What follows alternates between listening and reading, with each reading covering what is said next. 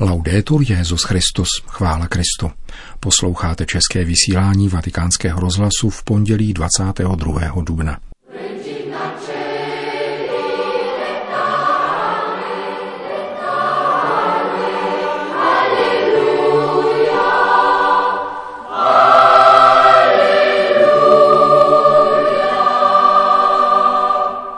Kristovo zmrtvých stání je nejpřevratnější událost lidských dějin, řekl papež František v promluvě před polední mariánskou modlitbou Regina Cély na velikonoční pondělí.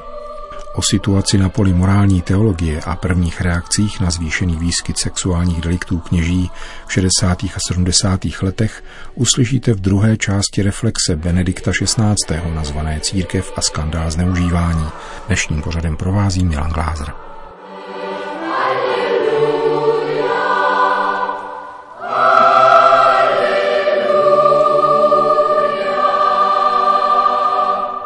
Na velikonoční pondělí se na svatopetrském náměstí sešlo asi 10 tisíc lidí, aby si vyslechli promluvu Petrova nástupce před polední mariánskou modlitbou Regina Cély, která se během velikonoční liturgické doby recituje na místo modlitby Anděl Páně. Oggi e per tutta questa settimana dnes a po celý tento týden pokračuje v liturgii i v životě velikonoční radost z Ježíšova zmrtvých vstání.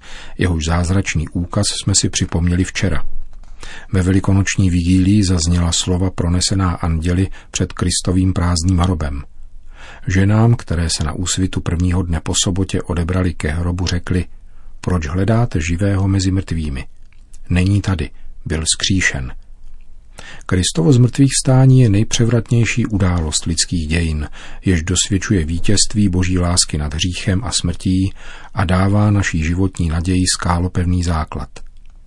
Došlo k tomu, co je lidsky nepředstavitelné. Ježíše Nazareckého Bůh skřísil, zbavil bolestí smrti.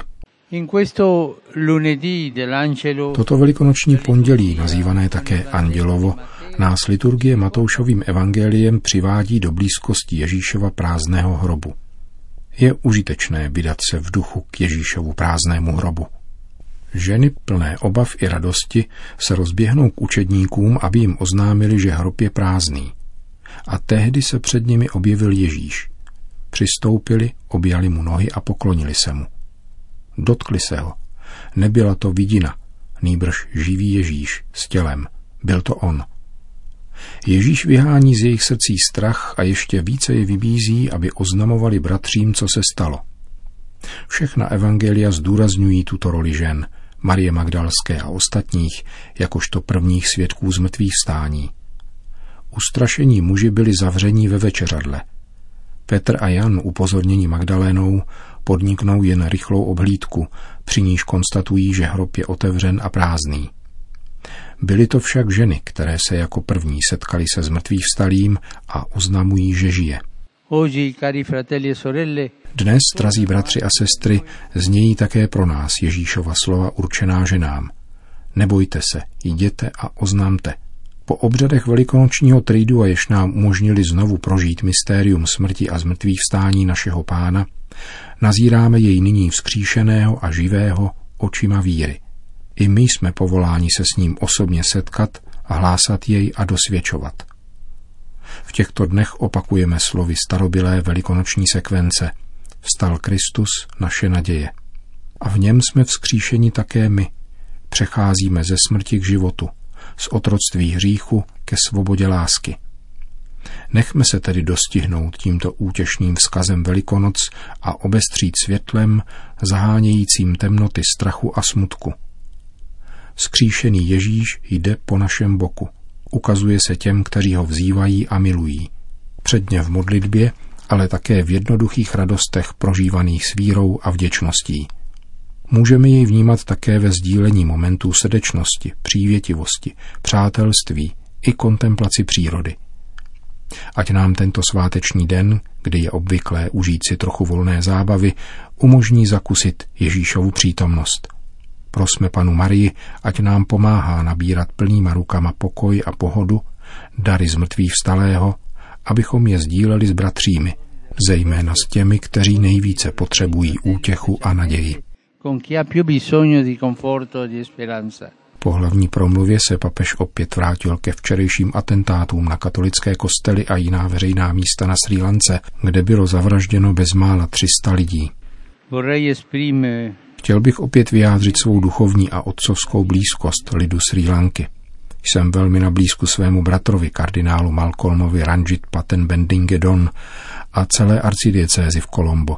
Modlím se za četné oběti a raněné a prosím všechny, aby neváhali poskytovat tomuto drahému národu veškerou nezbytnou pomoc. Rovněž tak očekávám, že všichni odsoudí tyto teroristické, nelidské a nikdy neospravedlnitelné činy mai giustificabili. Po společné velikonoční mariánské modlitbě Regina Celi papež všem požehnal. Sit nomen Domini benedictum. Ex hoc nunc et usque in seculum. Aiutorium nostrum in nomine Domini. Qui fece celum et terram. Benedicat vos omnipotens Deus, Pater et Filius et Spiritus Sanctus. Amen. Amen. Následuje druhá část reflexe, kterou Benedikt XVI. napsal v souvislosti se svoláním únorového samitu předsedů biskupských konferencí s Petrovým nástupcem na téma ochrany nezletilých před zneužíváním. V morální teologii se v 60. letech široce ujala teze, podle níž má církevní magisterium poslední a definitivní neomylnou kompetenci pouze ve věcech víry, zatímco morální otázky se předmětem jeho neomylných rozhodnutí stát nemohou. Na této tezi je zajisté něco správného, co si zasluhuje další diskuzi a prohloubení. Nicméně existuje určité morální minimum, které se neoddělitelně pojí k základnímu rozhodnutí víry a musí se chránit, nemá-li se víra redukovat na teorii a naopak uznávat, že víra předchází konkrétní život. Z toho všeho plyne, jak radikálně byla spochybněna autorita církve na poli morálky. Kdo tady upírá církvi nejzaší věroučnou kompetenci, nutí ji mlčet právě tam, kde je v sázce rozdíl mezi pravdou a lží. Nezávisle na této otázce se v některých oblastech morální teologie ujala také teze, že církev nemá ani nemůže mít svoji vlastní morálku. Tato teze říká, že každé morální tvrzení má svůj ekvivalent také v jiných náboženstvích a neexistuje tudíž žádné křesťanské proprium. Na otázku po propriu biblické morálky však nelze odpovědět tím, že pro každé jednotlivé tvrzení existuje nějaký ekvivalent v jiných náboženstvích. Biblická morálka jako taková je naopak nová a jiná než ostatní. Sféra z morálního učení písma svatého je v posledku zakotven v božím obrazu. Ve víře v jediného Boha, který se zjevil v Ježíši Kristu a žil lidským životem. Desatero je aplikací biblické víry v Boha na lidský život. Boží obraz a morálka jdou ruku v ruce a představují tak specifickou novost křesťanského postoje ke světu a lidskému životu. Ostatně již od počátku bylo křesťanství označováno slovem hodos, tedy cesta. Víra je cesta, způsob života. Ve starověké církvi byl z důvodu skažené kultury ustanoven katechumenát jako existenciální prostor, kde byla specifičnost a novost křesťanského způsobu života předávána a také chráněna vzhledem k tomu obecně panujícímu. Domnívám se, že i dnes je zapotřebí něčeho podobného jako společenství katechumenů, aby se křesťanský život mohl rozvinout ve svojí specifičnosti. Čteme z textu Benedikta XVI. nazvaného Církev a skandál zneužívání. Probíhající proces rozpadu křesťanské koncepce morálky byl dlouho připravován a dosáhnul v 60. letech, jak jsem se pokusil ukázat, takové radikálnosti, která dosud neměla obdoby. Tento rozpad věroučné autority církve ve věcech morálky se musel nutně odrazit také v různých oblastech života církve – v rámci setkání předsedů biskupských konferencí celého světa je důležitá především otázka kněžského a také seminárního života. Pokud jde o problém přípravy ke kněžské službě v seminářích, došlo skutečně k rozsáhlému kolapsu její dosavadní platné formy. V některých seminářích docházelo ke vzniku homosexuálních klaps, které si počínali více či méně otevřeně, čímž se klima v seminářích evidentně transformovalo. V jednom ze seminářů na jihu Německa žili společně kandidáti na kněžství i kandidáti na službu pastoračních asistentů. U stolu byli společně seminaristé s ženatými budoucími pastoračními asistenty, někdy za doprovodu manželek a dětí a občas i snoubenek. Takové klima v semináři nemohlo napomáhat kněžské formaci.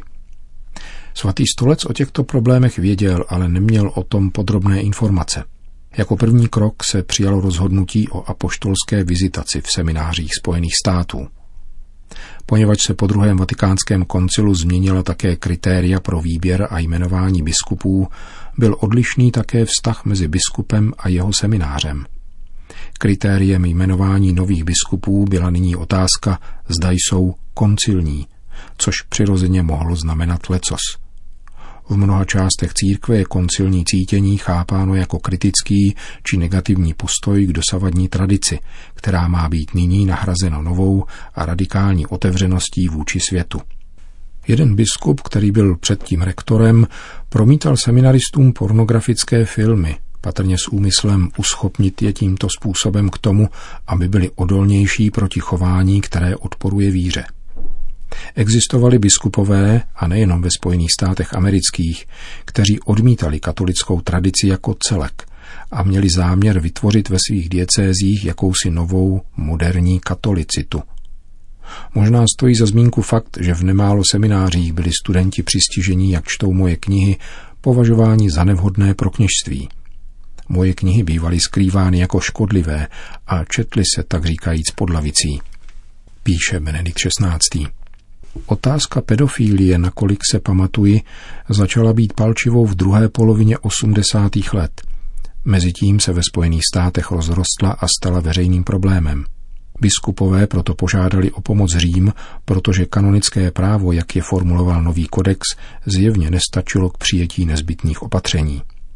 Zprvu měli římští kanonisté s touto žádostí těžkosti.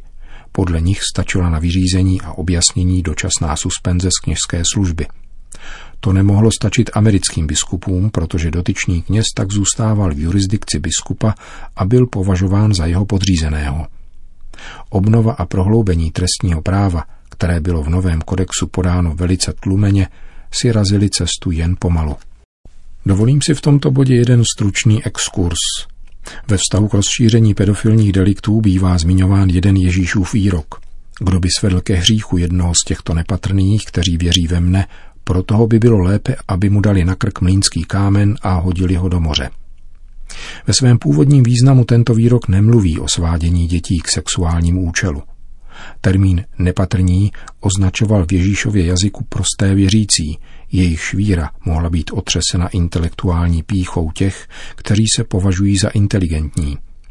Ježíš tady proto ráznou pohrůžkou trestu chrání dobro víry před těmi, kteří ho poškozují.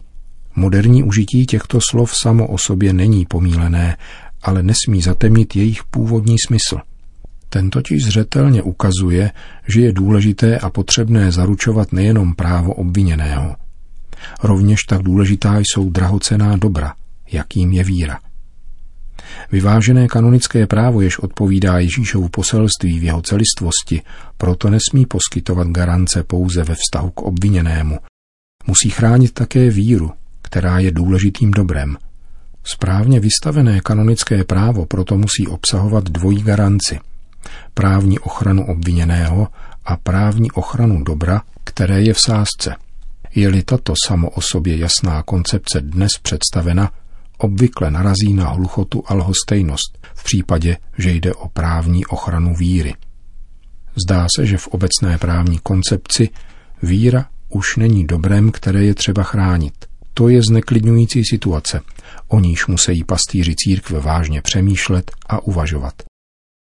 To byla druhá část reflexe Benedikta XVI. Církev a skandál zneužívání. Končíme české vysílání vatikánského rozhlasu. Chvála Kristu. Laudetur Jezus Christus.